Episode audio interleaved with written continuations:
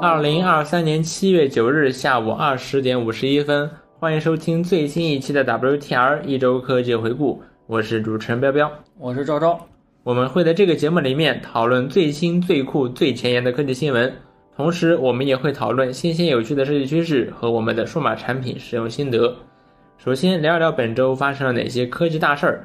首先是 AIGC 方面，呃，OpenAI 开放了 GPT 4的 API，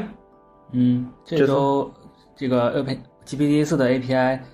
差不多是所有人的都所有人都可以用了，对，但是它还有一点小限制，嗯就是你必须在之前有成功付款过这个成功为这个 API 付款过，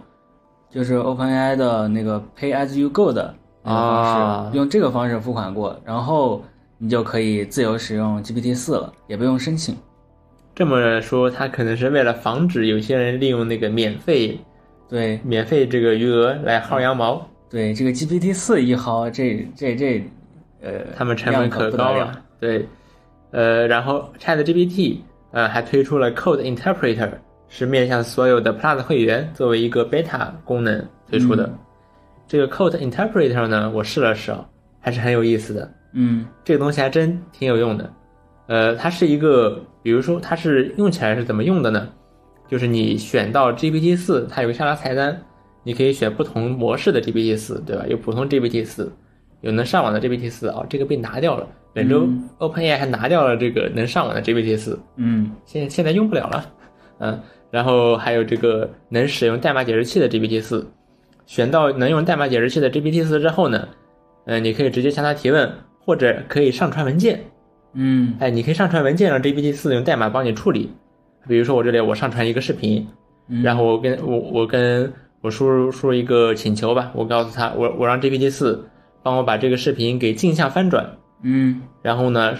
这个转成 GIF 格式，嗯哎，我发送给他，然后 GPT 说 GPT 四巴拉巴拉巴拉说了一堆，然后开始写代码，嗯写代码，他先把这个视频哎给翻转了一下，嗯然后呢巴拉巴拉巴拉他又说了一堆，然后他又写代码，这个写代码呢是把这个视频转成了 GIF，然后他说好，现在你可以通过下面这个链接来访来下载这个文件，嗯我可以下载它处理完的文件，嗯然后我下下来一看，还真是一个镜像翻转之后的 GIF 格式的嗯原本的那个视频。嗯这个体验非常的神奇，对，非常神奇。呃，然后再比如说，我上传一个 Excel，呃，我上传一些数据，对吧？一些，比如说我们刚才试了试，上传了一些 JSON 格式的数据，嗯然后让 GPT 四帮我去分析一下这些数据，嗯反正它巴拉巴拉巴拉说了一大堆，然后呢，开始写代码，嗯写代码，它反正它分看了一下，哦，原来这个这个数据是长这个样子的呀，嗯啊，然后呢，他就开始问我说，我希望他着重去分析哪些数据，从哪个、哪个角度去分析。嗯那我说你自己定吧。 对，然后他就自己想，嗯，他自己琢磨啊，年龄啊，性别啊，反正然后他自己琢磨了一堆，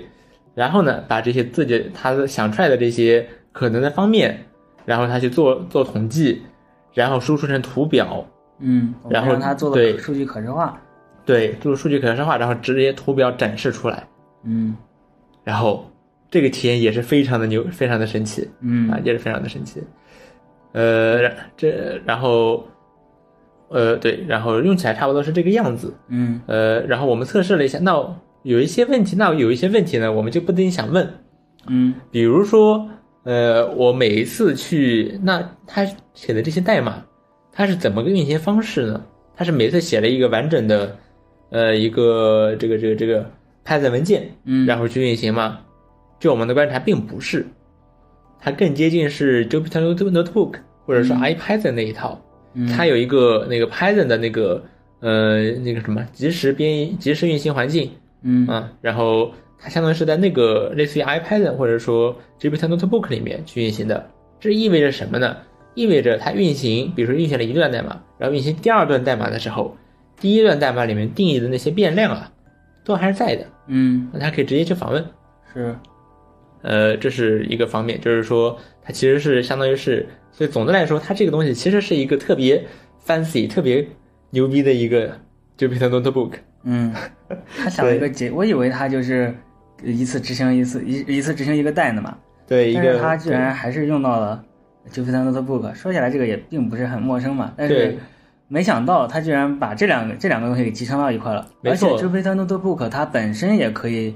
渲染 Markdown，也可以是集成代码，是所以它集成到 ChatGPT 这个产品里面好像非常合适。是是这样的。其实像比如说像 Auto GPT，嗯，对吧？他想要执行代码，他还得哦先把代码写到一个本地文件里面再去执行。是然的后，本地文件每次执行的话，那它的这个像内内存空间，每次都是一个新的内存空间对，啊。这这和我觉得这 OpenAI 这么搞还是更好的。是对的，这个变量会有人在弹幕里问说，这个变量会存多久呢？嗯、这个应该是会一直存到，就只要你对话在，这个变量就会应该会一直应该存是着。整个对话吧。对，它相当于会把这个 notebook 给你存起来。嗯嗯，当然了，如果你关掉这个，比如说你从这个对话里面你给切出去了，嗯，让它切回来，你加载这个历史记录，哎，那你的变量就没了哦，这样啊也。包括你可以定义，包括像都像我们刚才提到输出图表，哦嗯那个图表也没了，就是说哦它就把你的那个运行环境啊给销毁掉了，哦，嗯销毁掉了之后你就不能再访问明白了，所以你必须一直你用用的时候啊，你就开着这个对话，嗯你用完了，用完了之后呢，你历史记录倒是在，但是你就不能继续问了、嗯啊，是这么回事儿。嗯，我觉得是他把他你的你运行的这一块代码，运行代码的这个部分，他最后都给删了，因为呃，它是运行在一个容器里面的，对，对，它会把这个容器给释放掉。把这个容器给释放嗯掉。但是 Chat GPT 它还会根据这个容器的输出结果，再给你总结一下答案。嗯，它可能是保留了后面这个答案，对然后对里对容器里面怎么干它就不管了。是，但我们实际体验下来，它有时候就是它最后总结的答案也并不并不好，它可能就是告诉你，哎，我上面这些是我的答案。嗯嗯嗯嗯这一方面可能会再需要再优化一点。嗯，还好吧，还好吧嗯。其实还有一个方案，就是还有一个方面就是，它写代码出错了怎么办？嗯，对吧？代码它不可能每次都写的完美无缺，是的，出错了怎么办？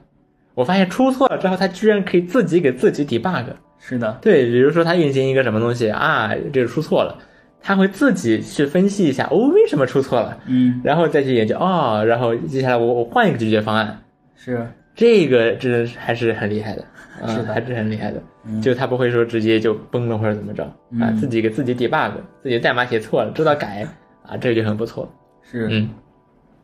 总之呢，这个 OpenAI 的这个这次这个 Code Interpreter 还是很好的啊，还是很好用的。呃，然后，然后这周我还尝试了另外一个东西，叫做就是 Runway 的 Gen Two。嗯呃，这是一个什么东西呢？就是 Runway 也是一家做呃 AIGC 的公司，但是它做的是这个主要做的是呃视频生成嗯啊。这个 Gen Two 呢是他们最新一代的这个模型，然后我去体验了一圈，我发现其实它做的还挺不错的，嗯就是它生成的这个视频吧，质量还可以，啊，说不上那个完美，绝对说不上完美，嗯，还还还是有很多，比如闪烁抖动还是比较多。但是呢，就质量来看，其实还是挺不错的。嗯，感觉比两个月前的生成视频的效果好太多了。对它连对连续性好了很多，嗯然后视频也不会那么抽象了。是两个月之前我们试了是阿里达摩院搞的一个叫 Model Scope，嗯，呃，然后那个东西生成的视频可以说只能说是个初具人形的东西吧，嗯因为比如生成一个人，它就只能说是初具人形，嗯啊，但是非常的抽象啊。但是这个 Gen Two 生成的这个人呢，还能看，嗯还挺漂亮 的，啊，我觉得这就很了不起，嗯这就很了不起。呃，然后其实说到这个 Model Scope 呢，最近还有一个开源项目叫 Zero Scope，它是基于 Model Scope 去微调，然后微调出来的这个 Zero Scope 呢，呃，这个也是一个文本转视频的这么一个模型，嗯呃，效果还可以啊，比原本的那个 Model Scope 要好很多，嗯好太多了啊。当然比这个真兔来说，我觉得还差一代，啊我嗯觉得还还是有比较大的差距。嗯嗯，看得出来这文本生成视频也开始慢慢卷起来了。没错。然后这个真 two 呢，其实 Runway 它并不是只做这个文本生视频，嗯它还有做这个图生视频和视频生视频。嗯这个图生视频呢，呃，就是说它可以继续一张图片，嗯对吧？比如你拍了张兔子，嗯然后呢，这个兔子呢，从这一帧开始继续会怎么做什么样的动作？嗯哎，它可以继续这张照片，嗯或者说视频生视频，这个其实就是这个风格转换，就是风格迁移，类似于、啊，是就是它可以把你你输入一个视频，然后它可以给你迁移成不同风格的一个新的视频，比如换成墨家什么毕加索绘画风格，嗯就这种，甚至可以有比较巨大的变化。对吧？比如原本是一些高楼大厦，比如原本是一些纸盒子，嗯你给转一下变成了高楼大厦，这也是可以的啊。然后他们还有在做这种，呃，用文字去修改视频的工作，他嗯们也有在做。我觉得这个情况下还是比较有意思的。是的，对我这两天我也有在研究这个东西。呃，然后本周呢，那以上就是本周哎 AIGC 相关的内容。嗯，然后另外一个方面呢，就是 Threads，是本周扎克伯格小扎推出了 Threads 平台。嗯这个 Threads 呢，你可以理解为它就是一个呃 Facebook 或者说 Meta 版的或者 Instagram 版的 Twitter，嗯就是 Twitter，然后非常的火，非常的受欢迎。嗯，对，那呃这，是怎么回事吗？为什么小扎要推出一个 Threads 呢？哎，这就要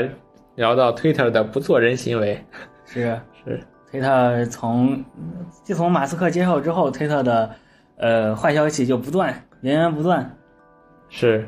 我都不知道原来运营一个社交媒体能有这么多坏的方式。是，然后主要是其中，我觉得导火索应该就是上一周马斯克限制了用户刷推特的数量，然后他之前还关闭了很多 API，这些事情都非常的匪夷所思。然后限制刷推特的数量，就是证就说明你一个普通用户每天只能看六百条推文，而且还包括回复。那这个肯定会引起好多人这不刷满不够用啊！这是的刷着刷着不能不让我刷了，是这哪有这样的啊？是，你然后瞧瞧，你你你看那些什么 TikTok，什么 YouTube，恨不得你一一天二十四小时都泡那儿。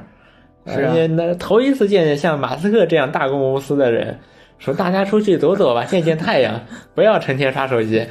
呃我头一次见有一个社交平台这么说的。对，嗯，然后而且推特还把 他的什么审审查人员基本上都给裁了，对，然后导致现在评论区里面，乌烟瘴乌气，啊烟瘴气的真的是乌烟瘴气。嗯，然后借趁着这个机会，小扎就推出了这个 Threads，对然后，一推出反响非常的好，非常的火热啊！我看他的他的炫耀，嗯他的炫耀说，呃，前二十四小时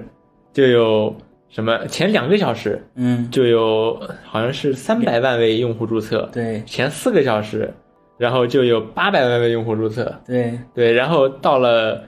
发布之后的第二天，呃，第二天的结束之后，Threads 的注册量已经突破了七千万。哦，对，然后到了今天的话，我看他说是八千万，那增速有点放缓啊。 嗯，总之，这个还是很猛的，对，嗯那他是怎么做到呢？其实，呃，Meta 它这个 Threads 的之所以这么火，它一方面是因为 Twitter 实在是大家积怨已久，嗯另一个方面呢是它有从 Instagram 去导流。如果比如说你 Instagram 上的大 V，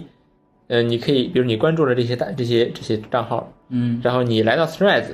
你就可以直接继续关注他们。对，对，你的账号和 Instagram 相当于是互通的，对，然后如果这些大 V，比如说他们如果还没来，那你自然是看不到他们的内容。那如果他们来了，你就会自动关注这些大 V，你已经关注的这些账号，相当于你一进来就有内容可以看。对，对，呃，然后 Threads 还有我就用就我的用户体验而言呢，我觉得 Threads 的表现也还不错。对，首先，现在当然它功能不是很全啊，它的功能不是很全，但是我觉得相比 Twitter，它主要还有几点做的比较好吧。嗯就首先它没有什么刷 Threads 的限制，对吧？我可以我想刷多久就刷多久，是对吧？嗯，然后第二，然后呢，它它的这个内容审核机制要比 Twitter 现在做的更好。嗯就是我之前之前我听那个 The Verge 还是 MKBHD 有聊到，就是这些社交媒体平台他们卖的到底是什么服务？他们卖的其实就是内容审核的服务，他们卖的商品是内容审核。嗯就如果一个平台真的大家都呃无为所欲为，想说什么就说什么，嗯那么很快这个环境就会变得乌烟瘴气，对吧？肯定是那些比如做广告的，对吧？嗯那心怀不轨的那些人，对对他们就会把这些这些大部分的呃你的时你的时间线给占据是啊、呃然后这个体验会非常非常的差。而内容而社交社交平台就要审查这些行为，对吧？把这些恶意的行为给删除掉嗯啊、然后这样大家普通人的体验才会更好。啊，嗯然后 Threads 它也明确说了，就是，呃，Threads 它会禁止，比如说政治内容，它就会禁止，嗯。对吧？它它不是一个这种什么政治平台，但你去 Twitter 聊去，对吧？ 嗯，然后总之 Threads 非常的火，然后我看何菜头还加了，就是说，呃，何菜头是互联网老兵啊，就是各种互联网产品的第一波种子用户。然后他呢，我是他好像已经很早就没有在用微博了。嗯，然后我追着他到了公众号，呃，公众号呢，他现在居然开了一个 Thread 账号，每天还挺活跃的。对，所以我何菜头何菜头基本上是我每天打开 Thread 的动力。 嗯嗯，呃，对。然后现在有那些知名的媒体、知名的账号啊什么的，也有很多，比如说 MKBHD，像 Linus Tech Tips，他们也开设了 Thread 账号。嗯对，看上去还是欣欣向荣啊，希望能给马斯克一个教训。对。嗯，然后推特看到这番景象，那不行啊，呃，用户都跑到敌敌营去了，怎么办？然后推特就把他不做人的形容行为给撤销了一部分，嗯呃，注意是一部分。嗯它之前有一个限制是禁止禁止未登录的用户查看推文，嗯然后现在把这个限制给取消掉了，嗯就相当，但是你还是得登录啊，就是只有别人给你发一个推特链接，你才能看这个链接里面的内容，嗯你并不能自己去呃打开推特，然后看它系统会给你推什么，然嗯，后搜索啊、看个人主页啊什么的也都不行，只能看某条固定的推文。是，然后推特还限制，呃，还把这个每天刷六百条的给限制，放宽成了一千条，嗯， 好但，还是有限制。还是有限制，就离谱啊，嗯就离谱。头一回见这么大公无私的社交媒体啊，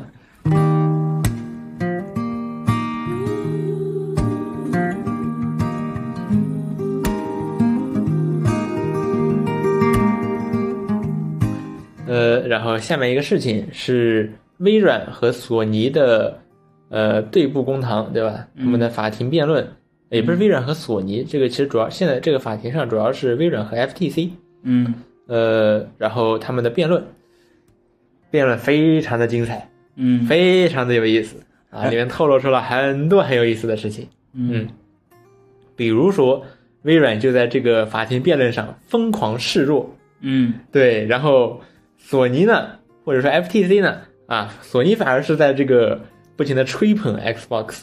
我觉得这个这个景象真的是难得一见，对，啊在市场上大家都是啊，你比我弱，我我特别牛逼。然后在对法庭上是他强，法官他很强。嗯，是，然后，然后他们还干了一个什么事儿呢？就是他们把就是 FTC 呢，他是想他想把 Switch，他想把任天堂给从主机市场里面切出去，就是他为什么们呢在讨论的是垄断嘛，就是微软可能会垄断主机市场，但是你不能忽略任天堂，任天堂的市场份额比索尼和微软加起来都多，这怎么办呢？FTC 就想，我想把任天堂切出去，任天堂不算做主机啊，嗯，就是 为什么？对，就是说，所 P PlayStation 和 Xbox 属于是高端主机嗯， ，Switch 属于是低端主机，他们不配合 Xbox 竞争，你知道吧？哦所以说 Switch 不是主 机，啊所以是用户对 是低端用户嘛？ 是，嗯，对我被划我我被划分到低端用户里面了，嗯，然后这里面还能看到一些很有意思的事情，嗯比如说 Xbox 在二零二一年的三个月里面击败了 PS 五的销量，嗯嗯，然后 PlayStation 还在呃还还透露一些消息，比如说 PlayStation Now 有三百万的用户，嗯但是 PlayStation 但是这个吉姆莱恩说云游戏不会成为主流，呃，在至少在二零二五年之前不会成为主流，嗯呃，这主要是他们在法庭上有在讨论，就是呃，微软会不会垄断云游戏市场，对吧？因为呃，他们讨论的核心呢其实是这个 COD 是《使命召唤》这款游戏，嗯这款游戏呢在过去的十三年里面一直是主机游戏的销量冠军，嗯，十三年蝉联冠军。哇哦，对，呃，然后 FTC 呢，它的主要观点就是，呃，如果微软收购了索尼，呃收购了这个动视暴雪，它就会拿到 COD，拿到 COD，它就可以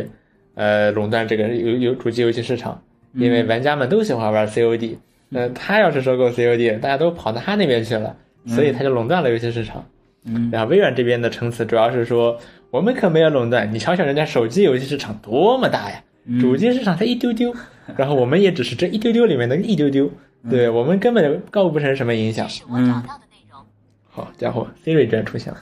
嗯，然后然后他所以说 FTC 这边呢是想把任天堂给切出去，嗯然后微软那边呢是想把手机游戏拉进来嗯啊，主要是这这两个方面。啊所以这个讨论的核心呢，主要是一个呢是呃《使命召唤》这款游戏，它会不会继续登陆 PlayStation 平台？嗯另外一个方面呢是 Switch 算不算主机？ 呃，这个问题对于我们玩家来说，自然是很难理喻，说这还用问吗？嗯，但是呢，很显然，在这种专业的法庭辩论上，我感觉他们在对抠字眼儿，是这是辩论，嗯这是辩论，他们他们在抠定义，嗯嗯，然后这里面有一些很有意思的细节，就比如说很多那些游戏界、产业界的大佬，他们都呃来到了这个呃来到了这个这个这个这个这个法庭上去做辩词，嗯比如说呃英伟达 GeForce Now 团队的这个 Phil Esser，他就在法庭上就吹捧了一番 GeForce Now。嗯我觉得很神奇，就是他这篇说法，就是说我们 GeForce Now 啊，我们质量，我们的这个呃游戏质量非常的好啊，我们的游游戏服务器非常强大，我们可以提供很高的帧率、啊很好的视觉效果啊，我们可以提供让对，然后他就感觉像是在法庭上给 GeForce Now 打广告，感觉对这嗯这个辩证没有对双方的对这个辩证的双方没有起什么实质性的作用， 对，但 是当我就是要是吹捧一下我的这个云游戏，对，非常的神奇，呃，然后索尼呢还在还搞了一个乌乌龙。嗯就是索尼在法庭上提交了一些证据，然嗯后这些证据呢，有一些关键信息，有一些不能泄露的信息呢，被他们用黑色的马克笔涂掉了，嗯，然后就扫描仪扫描之后交给法庭嗯，然后这个过程中居然出错了嗯，就是说他们用的马克笔不符合标准，所以说在扫描之后，可以透过马克笔看到原本的字儿，这也太马虎了吧，是，然后我们就可以看到一些索尼内部的机密消息了。嗯比如说，呃，《地平线：西之绝境》它的开发成本是二点一二亿美元，嗯有三百名员工参与了开发。然后，《最后生还者二》的开发成本是二点二亿美元，嗯有两百名员工参与了开发。嗯，这些是机密数据，对，然后对，然后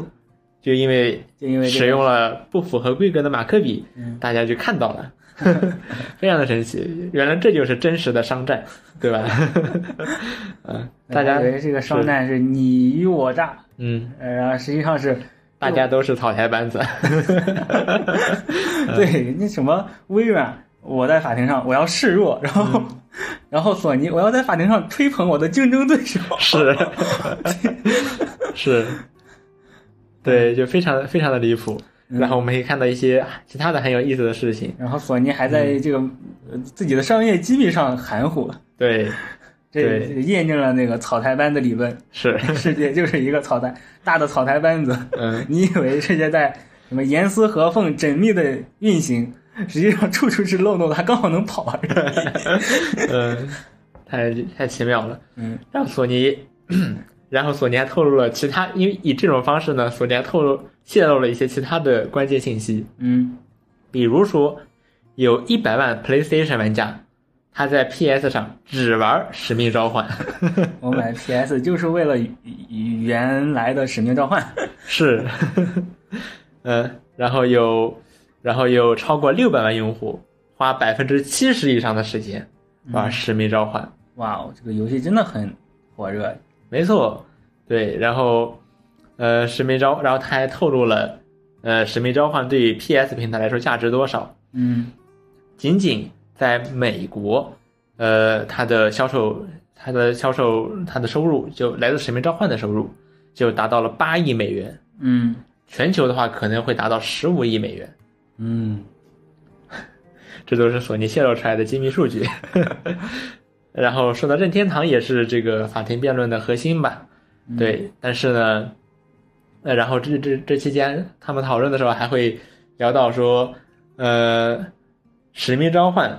可以登录 Switch，嗯非常的神奇。嗯对，然后主要微软这边他说《使命召唤》可以登录 Switch，他还和任天堂签了一个条约。嗯，然后 FTC 这边说，《使命召唤》怎么可能登录 Switch 呢？为什么 FTC 这么想呢？啊，因为 S 因为他觉得 Switch 根本跑不起来是使命低端召游唤，戏主机 对低端游戏主机低根本端玩家不不配玩使命召唤。没错，对，呃，然后然后这个法官也很有意思，就是法官意识到了一件事情，就是这个辩论的核心是《使命召唤》这款游戏，这法官就不闹不明白了，这款游戏有那么重要吗？嗯对吧？然后对，然后他还问说，你既然那如果说这个如果说这个《使命召唤》不再登陆 PlayStation，那你说这些玩家会转投 Xbox，那为什么他们不能转投 PC 平台呢 ？PC 据我所知啊，这个法官说，据我所知，PC 平台你不仅可以玩游戏，你还可以处理专业工作。这是一个很好的平台嘛， 然后 FTC 的回答也非常的不专业，嗯他说游戏 PC 是一种特殊的 PC，嗯它不是普通的 PC。嗯然后法官说：“我不知道啊，这个我觉得每个人都有一个电脑啊，有个 PC 啊，然后每个人都有一台价值有一台一千到一千五百美元的电脑。当然他说的是美国啊，嗯呃，那为什么大家不去 PC 上玩呢？呃，然后 FTC 就只能含糊的回答一下啊。但是 FTC，呃，他忽略了一个事情，就是说这也体现出他的不专业吧。嗯就是说，呃，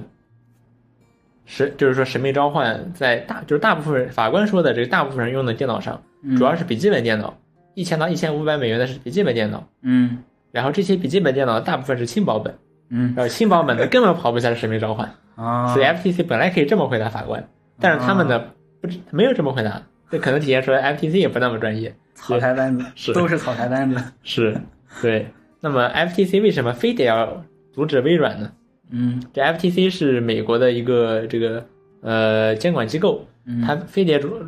为为什么它非得阻止微软呢？这是因为它憎恨一切科技公司，对吧？它觉得，呃，对它这些科技公司搞什么事，它非得反对。嗯，草台班子，是。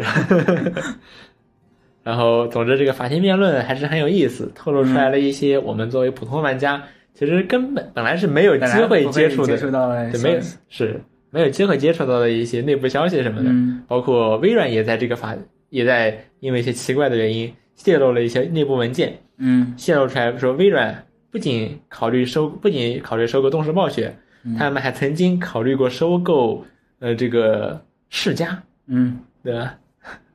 就很有意思。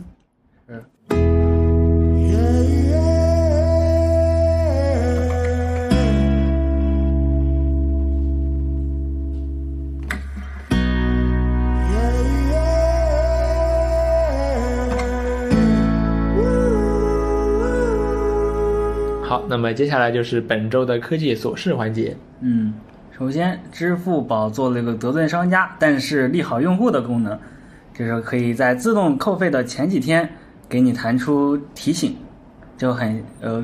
我们这个 Apple Store 和 Apple Music 我记得都是会给我，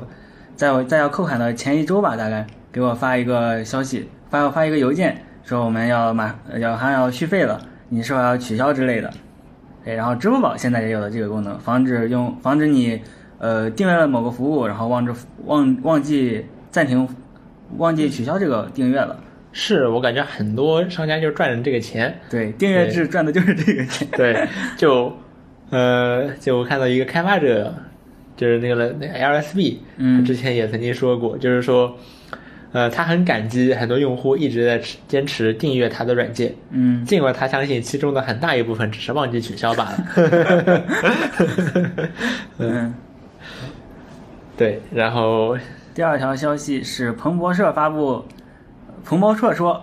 ，AirPods 三 AirPods Pro 三将内置温度传感器，然后这个好像最近说的还挺多的哦，就可以测体温，进行听力检查。嗯然后他还说，这个 AirPods Pro 三它将会在今年九月份发布，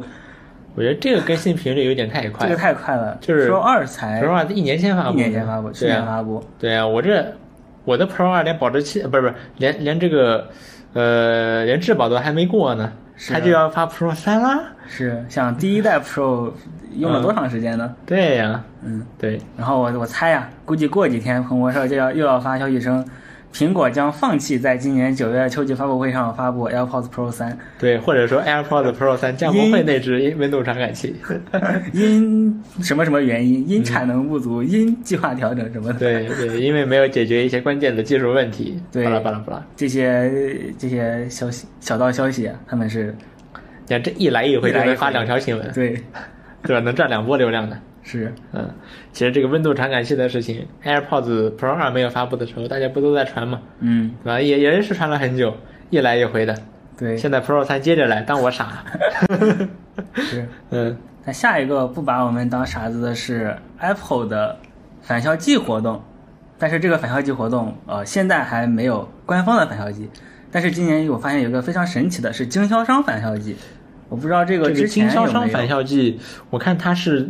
在京东平台上购买，那你认证成学生之后，呃，你购买苹果产品，它会给你送一些额外的赠品。嗯，这当然个、这个对，这是以前从来没有过的。嗯，但经销商不止京东啊，京东、淘宝还有哦，淘宝是官方店铺，就京东还有线下的那些经销商店，他们都算。对，这是从来没有过，这我这应该是第一哇年有吧？我感觉这我这是第一在年我有对我对于我的这个呃这我这记忆来说对，对对，经销商返校季这是头一回，对而头一且回这个活动好像还力度还不小，就是这个他首先是送了一个 AirPods，不是不是不是上面什么 AirPods 是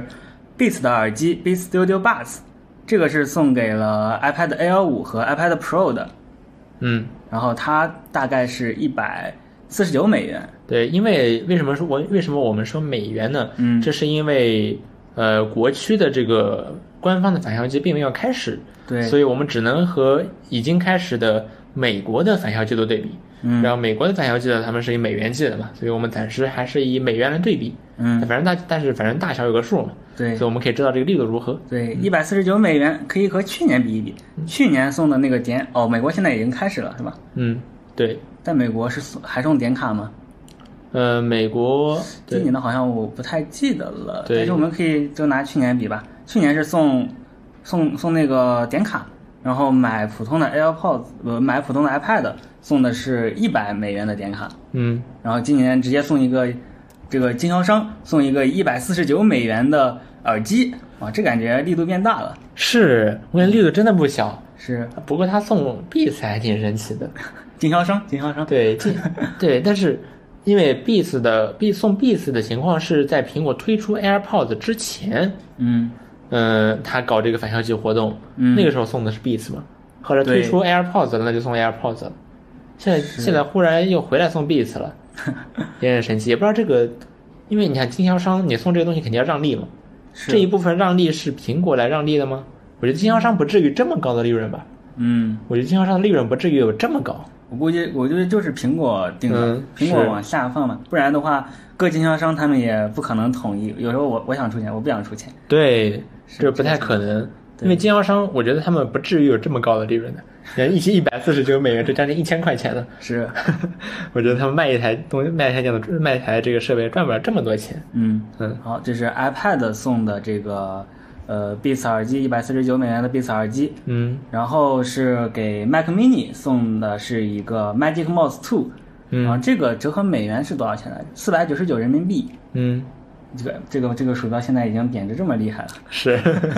哇，这个鼠标送来它真，官方好对像是七百，最开始我记得是七百九十九，嗯七百九十九大概可能一百美元左右，嗯一百一百多一百美元多一点。嗯嗯，然后呃，买 iMac 或者 MacBook Air、MacBook Pro 给你送了 Beats 的最高端的耳机 Beats Fit Pro，嗯，这个是二百四十五，哦，还是二百二百，好像是二百四十五美元，呃，大概就是两百多美对，元吧。哦，它这个是两百美元，一200九美九元点九九美元。哦，对，然后这个的话，现在美国区呢，它是送一个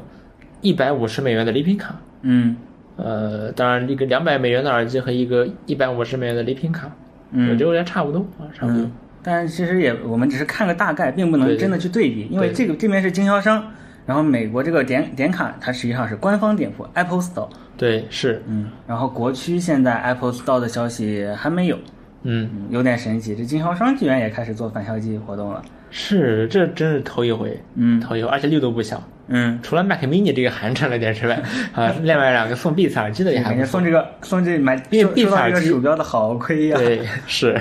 因为毕，因为当然，毕竟 Mac Mini 便宜哦，确实，Mac 对啊 Mini 之可前能比 iPhone 之五都便哦。宜之了前好像 买 Mac Mini 好像是没有优惠的，那美、嗯对哦，对，哦，在美国区的话，买 Mac mini 也是100美嗯四亿档的这个一百美元的礼品卡，不是一百五十美但元。 Mac mini 现在实际上比 Air 五还要便宜对，Mac mini 三千出头就可以买，对而且对而 Air 且五现在估计得快四千，是，而且 Mac mini 真的值，真的值。是。是， 然后我们也可以而且 B 厂其实真的挺不错，你看它用的，它被苹果收购了，然后用的还是苹果的芯片，嗯在 iPhone 上还可以弹窗，嗯，对吧？除了不能在 iOS 设备之间来回切自这个自动切换之外，其实用着和 AirPods 也差不多了。嗯，嗯，确实。然后我们也可以再跟这个东南亚，比如说新加坡的优惠力优惠来比一比。新加坡是你买这两款 iPad Air 和 Pro 会给你送一支二代的笔，然后你买呃买这个 Mac 的买 Mac Mini 的话送一个二代的 AirPods，买 MacBook 或者 iMac 的话送这个三代的 AirPods。感觉苹果现在这个对于这个返校季活动的分级真的分的好细啊。是嗯，是，那当然这可能也是它现在产品线比较丰富。 是，嗯 嗯，其实我觉得这还挺合理的。嗯呃，在我买，在我之前，我比如说我买 Mac 的时候，这个买你买一个，呃，买一个就是10,000多块三千钱对，买一个一万多块钱的，MacBook Pro。 MacBook Pro 和你买一个三千块钱的 iPad Air 嗯，送的东西居然是一样的，我就觉得很不合 理啊，确实我就觉得很不合理啊，确啊实。呃，然后现在看起来是 iPad 送的东西档次没有降，嗯然后 Mac 送的东西升了一点儿，档次对升了一点儿，这我觉得就很好。是早一点推出，早一点推出就 好了。是的。嗯，好，那么以上就是本周 WTR 的全部内容了。嗯，嗯，我是彪彪，我是昭昭，我们下周再见，拜拜。拜拜。